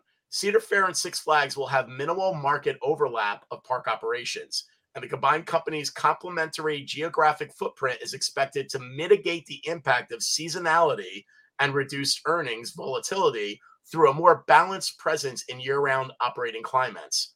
That is absolutely true. That means that when you combine those two corporations together, you have enough parks that are in environments like Florida that can run full time and not be screwed like we always are because of the goddamn harsh winters in New Jersey that mitigates out the parks that are hit by winters, by weather related stuff because of seasonal changes. That is smart. Um, the portfolio will include diversified experiences for guests, including safaris and animal experiences, campgrounds, sports facilities, luxury lounges, enabling the combined company to better meet rising consumer demand for varied and engaging entertainment options. Bing, bing, bing. That almost makes me think that obviously this didn't just come around today. You don't get a merger that is expected to complete in the first quarter of 2024 that you suddenly just started talking about in the last eight weeks. Oh, Okay. yeah. So this has probably been going on for at least a year. And this is probably one of the things that pushed them into thinking about doing the safari, which is why I want to do this after the safari glamping conversation. So that's smart. And I hope that that was something that they brought up as a combined thing because if you're going to merge these companies, I hope they come up with more innovations like the glamping thing in the safari to try to not only help the revenue, but also make the parks better. You know what I mean? So that that's a positive too. I don't see anything wrong with that. Here's the one that uh, uh, uh, I, I'm reading between the lines on, and mind you, I could be wrong here, but I don't think I am. Significant under the heading "Significant Cost Savings and Revenue Uplift Opportunity." Ding, ding, ding. That should be a red flag. Anyone reading this section? Yeah. Okay. Following the close of the transaction, Cedar Fair and Six Flags expect the combined company will benefit from the significant value created by total anticipated annual synergies of $200 million. Approximately 120 million of these synergies are expected to be related to identified administrative and operational cost savings Yeah, they're just getting rid of Which- all their upper. which the companies anticipate realizing within two years following the transaction close. You're fired, mofo. Boom, boom, boom, boom, boom. I think some of us remember the Premier days when Premier came in, and oh, suddenly, Oh, how many full timers did we get cut down But to? that's the thing. I mean, the full timers. You can't get rid of like the hourlies, but who cares Wow. about the full timers? But that's exactly what Premier did. Yeah. Premier demolished. What was it, Andy? Like three quarters of the full timing staff. when Oh Premier yeah. you know that is clearly what is written in here this is exactly how private equity companies run and that is exactly what they're going to do to be able to get that 200 million and say 120 million is going to come through the changes we're going to make in the next two years that is absolutely going to be through merging roles into one person that are traditionally done by two to three people and getting rid of people that they feel are redundant staff like ah you know what? Yeah you don't need 17 managers. Five can do take your five most wait, not your most senior, your most junior, because a senior make a lot of money. Take your five most junior, they'll handle it fine and get rid of all those other guys. And look at all the money we save, you know? For everybody listening at home, I'm the only one here who was never a full timer. So That is true. that is true. Um, I think everyone that's listened to enough of these episodes understands. no argument there. um, so approvals and closing is the last section I'll, I'll go into. Really, uh, the merger is expected to close in the first half of 2024, following following receipt of Six Flags shareholder approval, regulatory approvals, and satisfaction of customary closing conditions. Approval by Cedar Fair unit holders is not required, obviously, because they're going to be the majority shareholder. Six Flags' largest shareholder, which owns approximately 13.6% of Six Flags shares outstanding, has already signed a voting and support agreement. So they already kind of have the, the the the you know it's already stacked a little bit to get through. Okay, but if it gets through, um, you know, obviously, you know, it, it might be a little less fair for the Six Flags people than them. That's why they need the approval, which is standard on anytime you're not doing an equal 50 50, which is rare anyway. Um, I will note uh, under about Cedar Fair, they do say um, they own and operate 13 properties consisting of 11 amusement parks, four separately gated outdoor water parks, and resort accommodations totaling more than 2,300 rooms and more than 600 luxury RV sites. Cedar Fair's parks are located in Ohio, California, North Carolina, South Carolina, Virginia, Pennsylvania, Minnesota, Missouri, Michigan, Texas, Toronto, and Ontario. Six Flags currently the world's largest theme park company has 27 parks across the United States, Mexico, and Canada. For 62 years, Six Flags entertained hundreds of millions of guests with world-class coasters, theme rides, blah blah blah blah blah. We all, if you're listening to this podcast, you know what Six Flags offers. Why are you listening to this podcast? yeah. Um, so uh, the one big thing that they do have in some of their write-ups is that there is absolutely talk about enhanced season pass programming and optimized flash pass and fast lane programming. And basically um, they're saying season pass holders represent 55% of 2023 attendance for both six flags and cedar point but most only visit the park one to two times. And that makes sense because that's that's me. I'm in that statistic. I get the seasons pass i've been trying to make an effort to go three or four but honestly i generally usually go Fright Fest, Holiday in a Park, and I try to go in the spring. And maybe three, and usually one of them doesn't happen. So two. That's usually been what's happening. So Yeah, they're yeah, they're absolutely right. Um, the rollout of combined seasons pass programming, providing access to all parks of combined company, en- enhances customer value while increasing potential utilization and in-park spend versus out-of-home entertainment alternatives. And then they also want to offer a fully optimized Flash Pass Fast Lane program that would be just like the Seasons Pass, meaning good at all parks. I love that this is the first year I bought a Diamond Pass and I paid, I think, 120 bucks. And I can go to any Six Flags up until January of 2025. I'm in any Six Flags park, period, in, in the United States. I, I think maybe outside the United States too, but definitely in the United States, I have access to. You're going to add all those Cedar Park ones as well. I'm pretty happy.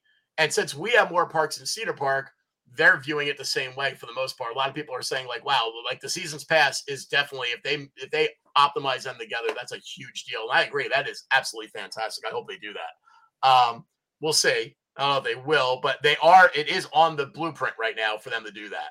So, and since they both offer that already, I don't know why they wouldn't. It's definitely a, a perk, um, and it, they realize that. And like they said, they'll drive attendance up. And it's true because if I travel, if, I, if I'm in Texas for a while, you know, for business, Andy, don't think I'm not going to hit you up and be like, look, man, I can get in that park. You want to go? like, come on, let's go. I don't even know what park they own in Texas. What's that, Eddie? That you mentioned the article that Cedar Fair owned a park in Texas. I don't even know what park that is.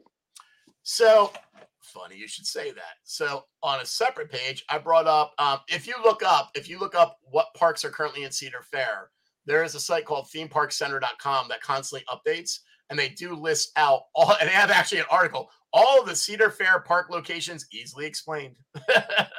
so um let's see. Let's see if I can click on it. Ah, it shows the Texas, but it doesn't it doesn't let me click on it. Yeah. They, well, first of all, they own Knott's Berry Farm, which is a big one. Okay, so they have that. Um, what you call it? They also own out, out of their bigger parks. They have Knott's Berry Farm. They have Carowinds, which is in North Carolina. That's a big park I constantly hear about. People post about. They have really good rides. Um, they have Cedar Point in Sandusky, Ohio. That's another massive park that people talk about a lot of times. Um, they also own Dorney Park, which I always forget we have Oh. Dorney Park still. I just forget it's even there in Allentown, Pennsylvania. And it has a water park too. They own Dorney. So, uh, which? And it's funny because I always hear people talk about the Steel Force ride, um, you know, coaster, and they have that one. So, um, They also own King's Dominion in Virginia, which is a big park. Uh, they also own, which I absolutely love, Kings Island in Ohio. I went once so far with my family, and it, we went for during their Fright Fest, and it was such a good experience last year. Like, I mean, really, real. I don't know it was last year or year before. I forget, but it was fantastic. Like that park kicked ass. Um, then they own, let's see, uh, Valleyfair in Minnesota. I don't know that park. Um, its best ride is the Wild Thing. Sounds cool, but I don't know anything about that. Um, they own Worlds of Fun in Missouri. Don't know that one either. Um, they own Michigan's Adventure in Michigan. Don't know that one either. California's Great America in California. Um, Canada's Wonderland, obviously in Canada. King's Dominion, Soak City in Virginia. Now, here's here's the thing. All the rest of the things it looks like when I start scrolling down here now are all water parks because they own a lot of water parks. Um, so I'm kind of thinking, Andy, what you have in Texas is probably just water parks. Probably a water park. Yeah, yeah that's what I'm thinking. Uh, it's funny though. I'm scrolling down and I oh here you go. you uh, own Schlitterbahn New Braunfels oh. in New Braunfels, Texas, which is definitely a water park. Let me tell you though, that is a really, really good water park. Is it really? I, have heard of that, that park. I actually seen it on travel shows. yeah, that's like a two-day water park. You could spend. Well, yeah. guess what? They also own Schlitterbahn Galveston in Galveston, Texas. So yeah. I think it is just water parks for you. Mm-hmm. And that's the big ones. That's this this article I brought up from this site is just like the big ones. Um, pretty good though. I mean, those those are good parks. I'm not gonna lie. Like I I would not mind visiting any of those parks. I mean, yeah, they were awesome. I mean, it'd be interesting to see. And it sounds like just from the percentage of ownership after the merge that like you know the uh, Cedar Fair Parks is like gobbling up Six Flags in a way, even though they're almost equal. Yeah, but like Six Flags always seems to have like a quantity over quality mentality. It'd be nice to see if like you know the merger like they start to invest in some quality over quantity. Agreed. This. Well, it's funny you should say that. So, if you go online, there is a massive debate on if this is good or bad, and it's funny because even even me and my cousin got into a uh, like not an argument, just a conversation about it over the weekend though about whether it's good or bad, and like he thinks it's going to be bad because I mean generally what happens when when it is being clearly when they say they're going to definitely save 120 million dollars what happens by doing that? They're gonna they're gonna definitely make a lot of changes and usually that means a lot of cutbacks, and that doesn't necessarily mean better. Now, they're claiming part of what they're going to do, though, is that through all the savings that they make, they're going to reinvest that into upkeep of the park and refurbishing the parks and make the parks better. Hopefully, that is true. However, that's not always the case. A lot of times, it is simply in private equity. You squeeze it out, you save the money, and then you sell, sell, sell, and make a profit. And there you go. So, who the hell knows what's going to happen down the line? But the the logic is that in the first four or five years, you'll usually see improvements. Yes, you'll. I mean, behind the scenes, they're going to probably. If you work at the parks, you're probably not going to be very happy because they're probably definitely going to do staff cuts and all that. But the parks themselves, to the public eye, should hopefully mean that they do do improvements because otherwise they just look like bold-faced liars and it looks bad. The, to, to combine two massive parks like that, you know, and not actually live up to anything you're saying would be like ridiculous.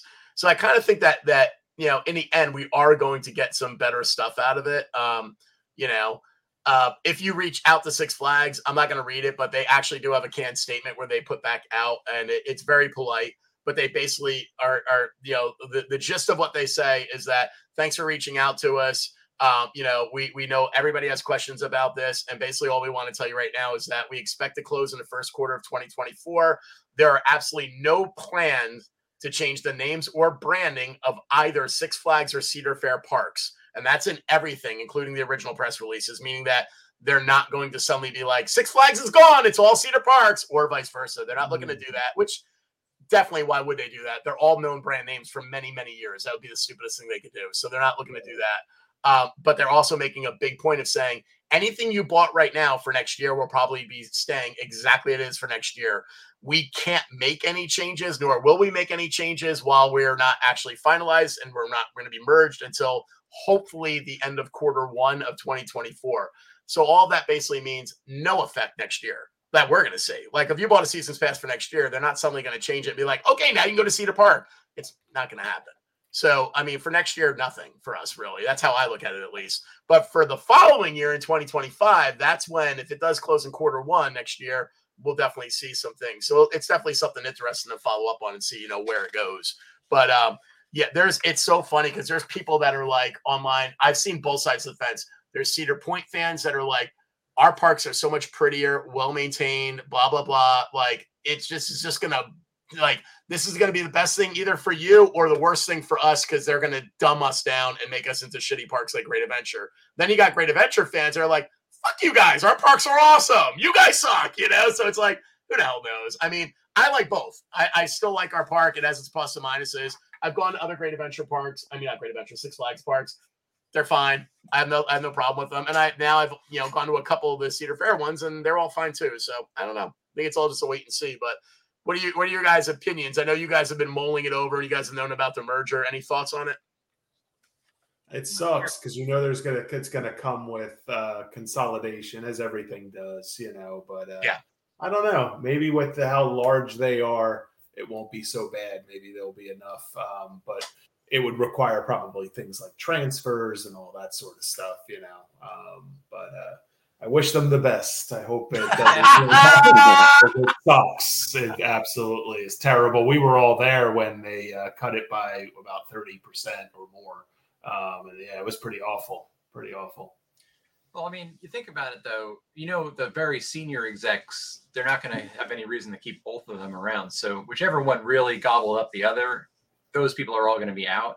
So, you know, that's probably like getting you most of the way there in terms of your cost savings for that 120 million between That's all not necessarily true. So like I'm not going to name my company, but my company got bought by another company. And technically we were the bigger company, but they were the more profitable company with more money. So they ended up being the larger owner and company because they had more money. They annihilated their own staff in the first year, hardcore. And then we didn't get hit at all. It's interesting. And then two years later, this year, they annihilated our staff. Huh. So they waited and they killed their own people first, which is funny because part of you wants to go, well, that was fair. And the other part goes, well, we all got screwed and nothing's fair. this all oh sucks. You know? Yeah. So it doesn't always work that way. yeah. It doesn't always work that way. Well, I mean, It really just still- comes down to whatever, honestly, at the end of the day, it's it's not that they care about either company that in that manner. What they care about is who do we squeeze to get the most money right away. Yeah, what will improve the stocks? It's so many things. It's all about the shareholders. But Absolutely. bottom line is, you don't need two CEOs. You don't need two, like, you know, Oh, that that you changes know, pretty quick. Right. But that's- and CFOs. So, like, those people, I don't know how much they're making, but they're probably making tens of millions of dollars a year right now. So, you know, getting them out of the way, or at least one- one of the two of each of those are going to save a ton of money. That's true. That that is true too. Sure, absolutely. We have a couple of friends that joined in the comments. Hey Bob, hey Denise. Just so you know, we can't comment back. I don't know why, but it doesn't let us comment back. We can see Yeah, I comment, but we tried. can't back. I, I tried it. I got so far. I, I thought I was going to make it, and it didn't happen. Yeah, I did too, and it just tries to bring me to YouTube, and I'm like, I'm not going to YouTube. So, but um, uh, all I right. didn't even realize it. Hey, Denise. Um, let's jump over. I'm gonna, I'm gonna, I'm gonna just to get this out of the way qu- pretty quick because I love doing this. Uh, let's jump over to our little entertainment game real fast. Um, so you know, as as anyone who hasn't listened to this before um, would not know, what we do is is each of us tries to find two entertainment related, usually like a TV show or something like that, that revolved around theme parks. And we've been keeping a running list, and we're not allowed to reuse it. Okay, so list is getting pretty large. Um, we we post a list on our Facebook page. I haven't done it in the last two episodes, but I'll do it after this one. Um, and I'll jump in first this time because I'm gonna I'm gonna I'm gonna follow Andy. Okay, because typically Andy slips in a TV show or like an animated thing where I'm like, oh, that's a good one. I didn't think about that. I, I- I've been coming with backup because everyone's been coming up with good ones. I'm like, oh, I better have a backup. I got. Know, I do too. I have backups too. Yeah. However, I like these two so much that that's why I'm going first because I'm like, I don't want someone to be like, like I don't want Scott to be like, oh, I did this, and I'm like, oh, I have to go to my Yeah. backup because I like these two, and they're so. I can't believe we missed this one. My first one is Cartman Land. Oh, I have it down. I got it down. I'm like, when do I use Cartman Land? One of my favorite episodes. I love it. I love it. Uh, season five, episode six. Cartman hates theme park lines. Cartman inherits like a million dollars, so he buys the local theme park so no one else can ride the rides but him, only him. However, nobody's there to like run the rides or maintain the rides or do anything. So he's like he, he's trying to get this one guy, this maintenance guy, to like run the rides for him, and he'll like he's like, well, I'll give you free rides, and the guy's like, I don't care. I want money. Why don't you just let five people in every day and that'll cover my salary? And he goes, okay. So now it's Cartman and five people. But then they want food. The people coming there. So he's like, well, you got to let five more in so you can cover the food. Okay. So as you can see, by the time we get to the end of the episode, he's got to let like you know ten thousand get the park running, you know, which yeah, now he's angry as shit.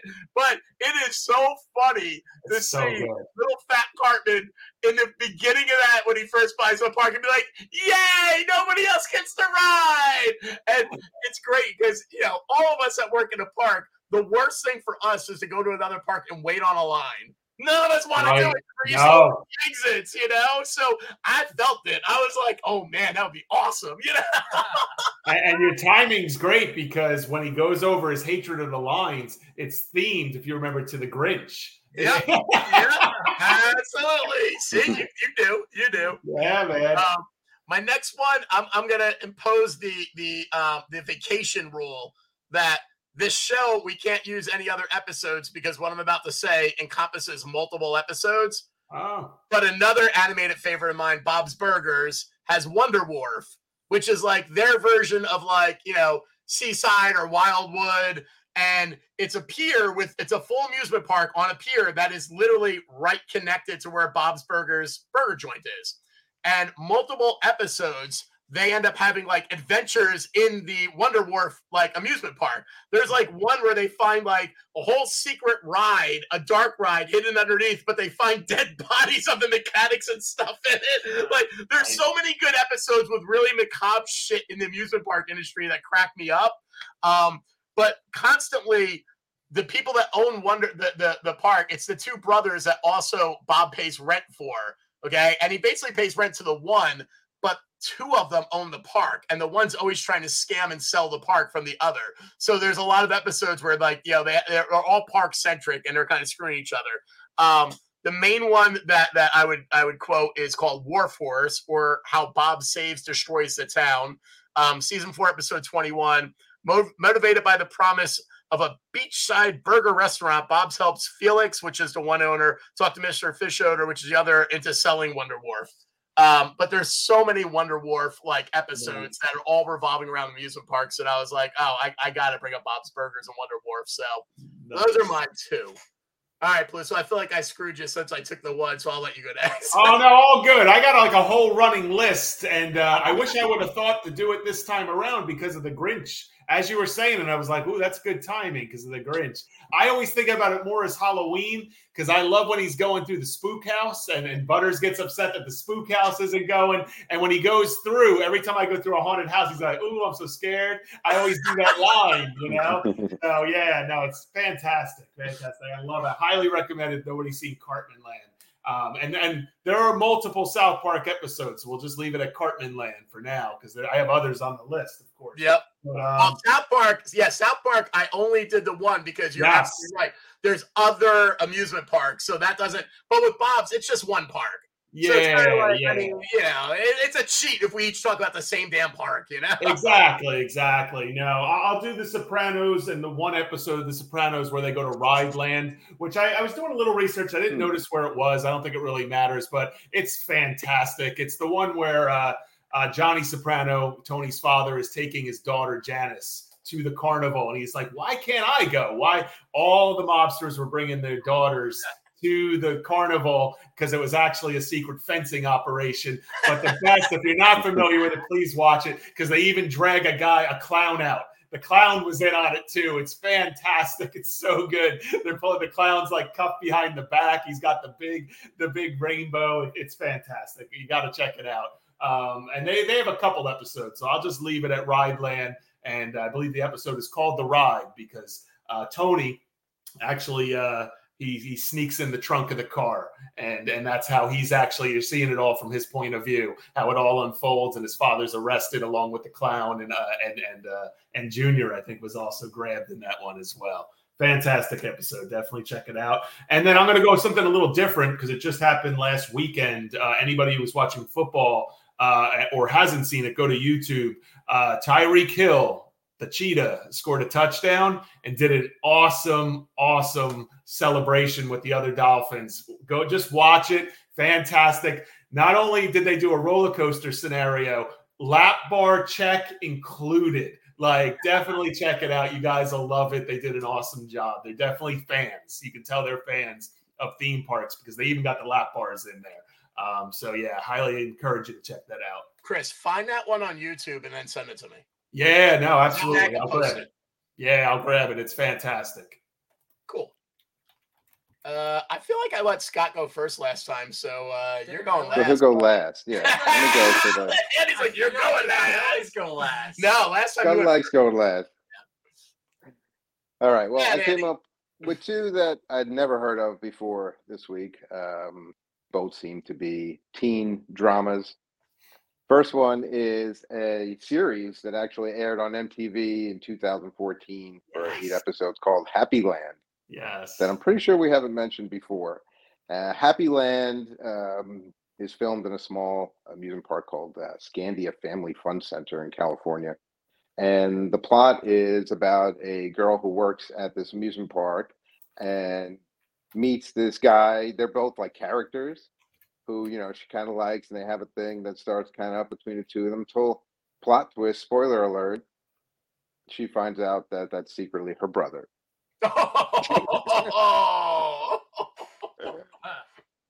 So, if you're into teen amusement park incest, this sounds like it might be your series.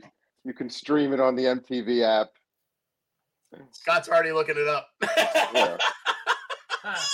This other one sounds like something up your alley, Steve, um, which is recent. And again, I've never heard of it. A movie called The Park I know. um, that came out this year, and it's um, a dystopian future movie type thing where there's a virus that eliminates all the adults in the world, leaving only the kids, and they uh, all kind of band together in this old rundown amusement park.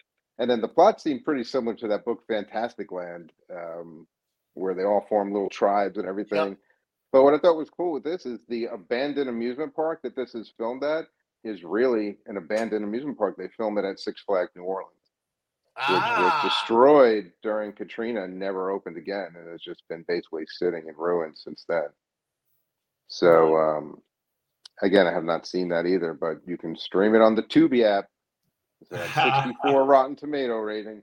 You know. I, I knew of it, but I didn't know it actually got released anywhere yet. So that's good that you said it's on Tubi because I'll watch it. I had no idea it got released. I did know about it, but I, I- same as you, I was like, I don't know where the hell to watch it. I didn't think it even got released. So that's funny. Cool. Good job. Uh oh, here we go. Scott. Ah. Let's see. I mean, eventually, I'm sure I'm gonna like come across one that's already been used, but I'll give it a whirl. So, first one I put down is Willy's Wonderland, which I picked because it's a Nicolas Cage movie. it was made in 2021, uh, and it's basically it's you know he's basically stuck in like a place with a bunch of animatronics. He's hired to like I guess be the janitor or something, and he wound up you know, fighting a bunch of demon possessed animatronics at night. So Yeah, it's Five Nights at Freddy's before they released a movie. It's the exact same thing. Literally exact same thing. 61 uh, Rotten Tomatoes, so it's fresh. It's actually good.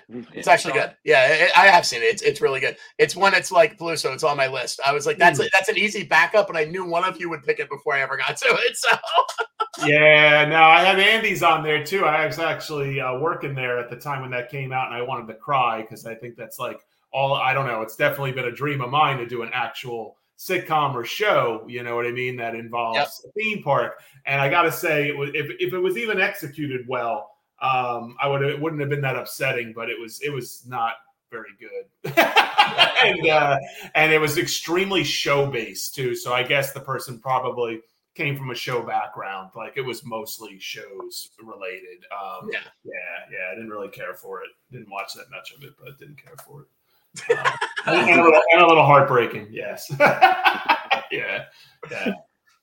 And the other one I came up with was 2013 Scream Park. Yep. Which unsuccessful amusement park owner commits a bunch of gruesome murders to drive up ticket sales. Not bad. And then uh, our friend Chris Bassett put, "What about the coaster in Nothing But Trouble?" So, Nothing But Trouble is is what's considered one of the most failed comedy movies to ever come out with um, with Dan Aykroyd.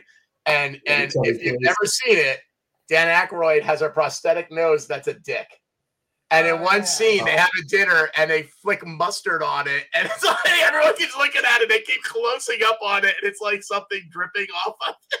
It's hysterical. I have to assume that's the that's the movie he's referring to. I don't remember the coaster, but I'll look it up if there is. Uh, it's the you know he he anybody who's not deemed worthy or like he's going to penal kill essentially. You know he sends Right. them out on that co- the conveyor belt and the coaster and.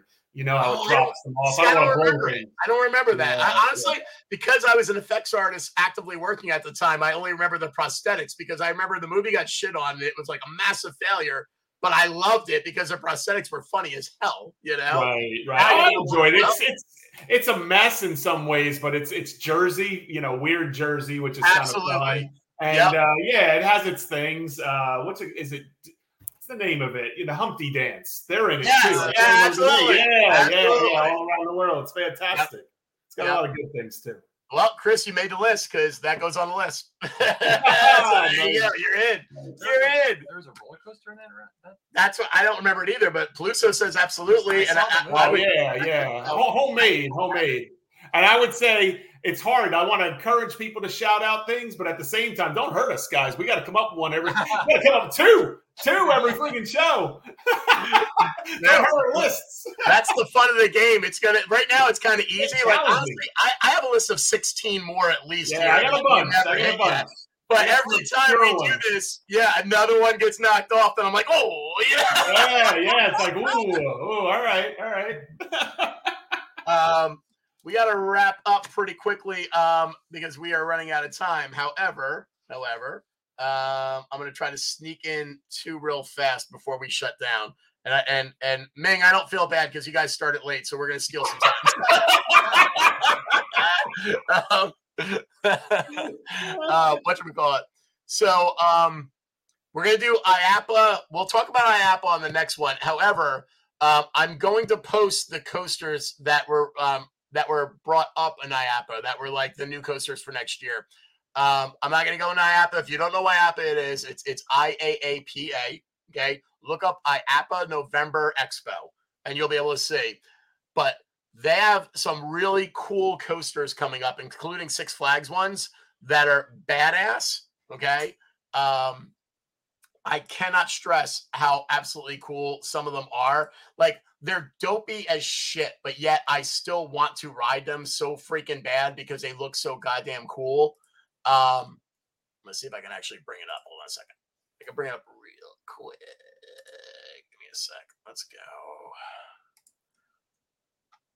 There's one that I just thought was the coolest freaking coaster ever. First of all, do you guys know about Holidayland? Have you guys ever heard of? I think we've talked about it in the last podcast, but there is a park that is based on holidays. You guys know that, right? It sounds familiar, but I don't know. Yeah, I feel like we talked about it briefly, but We, Yeah. we have. I've never gone there, but the more I hear about what they have, the more I want to go just because they it seems like they're a park that doesn't aim to have the fastest or the biggest coasters, but the coolest looking and the funnest. Mm. And they're opening up a Thanksgiving coaster. and You're riding a big turkey. you are riding a gravy boat. Look at that thing! Look at that thing, man! I'm Oh, like, I want to ride it. That is the coolest great. design. that's great. I, I, I, there are some designs that are really, really, really badass here. Uh, here, let me let me bring up a Six Flags see one. that should be their log flume. Ah, Andy. Ah, it's like Yeah. you're reading the pool mind, right? It's like you're reading be. my mind. So in I don't know how to pronounce it. Quidda, Q I D D Y A. It's it's it's you know obviously in a country outside of the United States. Okay, they are building um, a Six Flags park and they are going to build their own very unique log flume. And let me share my screen. I'm starting to get the hang of this now. Only took three years. I know. I know. so this is the front of their flume, uh, their their flume car, and that's the side. It's pretty Oh, it's a- badass. It's a reed boat. Yeah, it's pretty badass though, man, because it all looks like like an old school like Oh, you know, that's just a great. fat work boat. I'm like, That's that's great. cool, man. I like that. That's really cool. Um, you know, Andy, I have a soft spot for the flumes, so you know. Mhm. so, uh, but we'll talk a little bit about IAAPA next time. IAAPA is worth talking about simply because if you don't know what it is, they have an expo, and all the basically big amusement parks will come out, and they will actually show what they'll put a, a, like a sample of the train, like all the cars and stuff in the expo, so you get to see what everything's going to look like, and it is pretty cool. Um, we're going to do some really really fast news, and then we're going to close out. Chris, I think you have uh, something about Orlando, don't you? Oh yeah, yeah, we're way over, but uh, yeah, I, I, some people had a real nice Thanksgiving uh, treat. Uh, Riptide Rock, Rip Ride Rockit, if anybody's familiar with that in uh, Universal Orlando, um, stopped.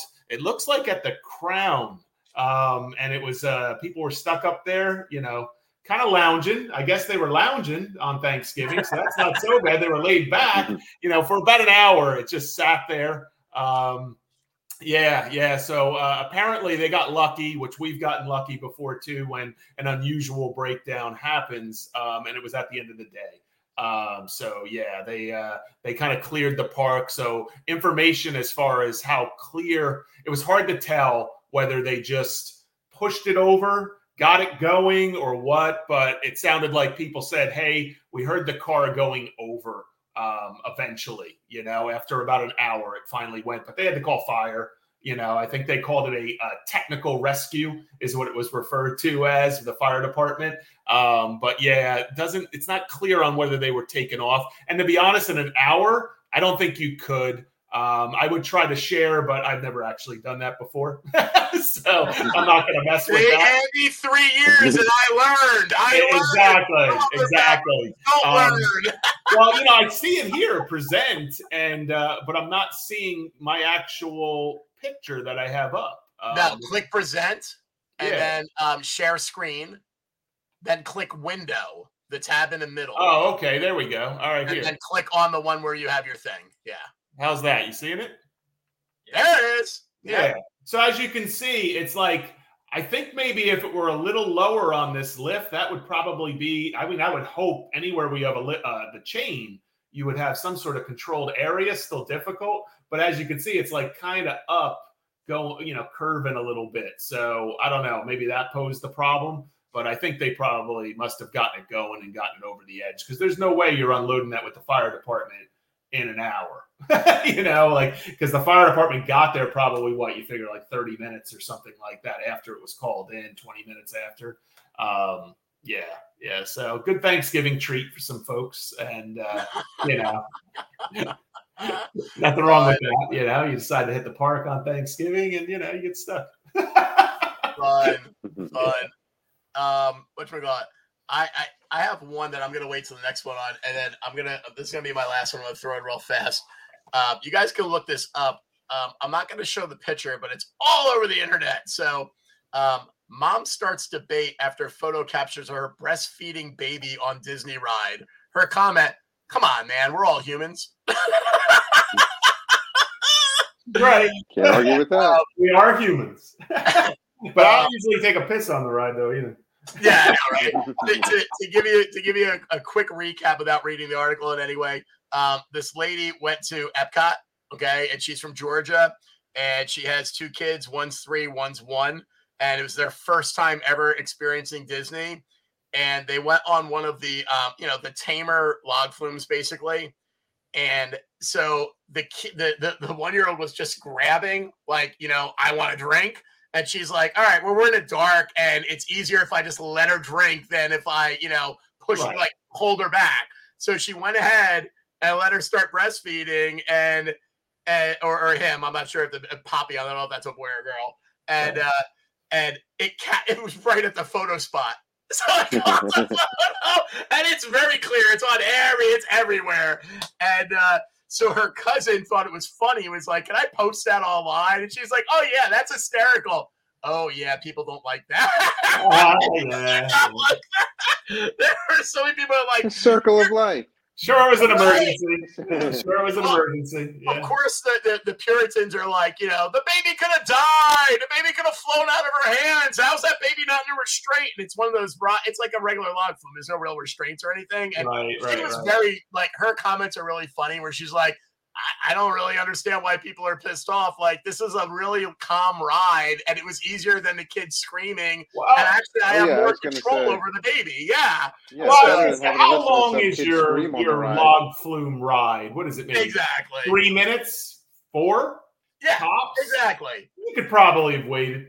you know what I mean? Like, You know, it's funny. I minutes. thought, I thought the same thing, and her whole point was like it was just easier for me to just let her have it than or him have it than you know than than waiting and having the kids start screaming and ruin everybody else's ride.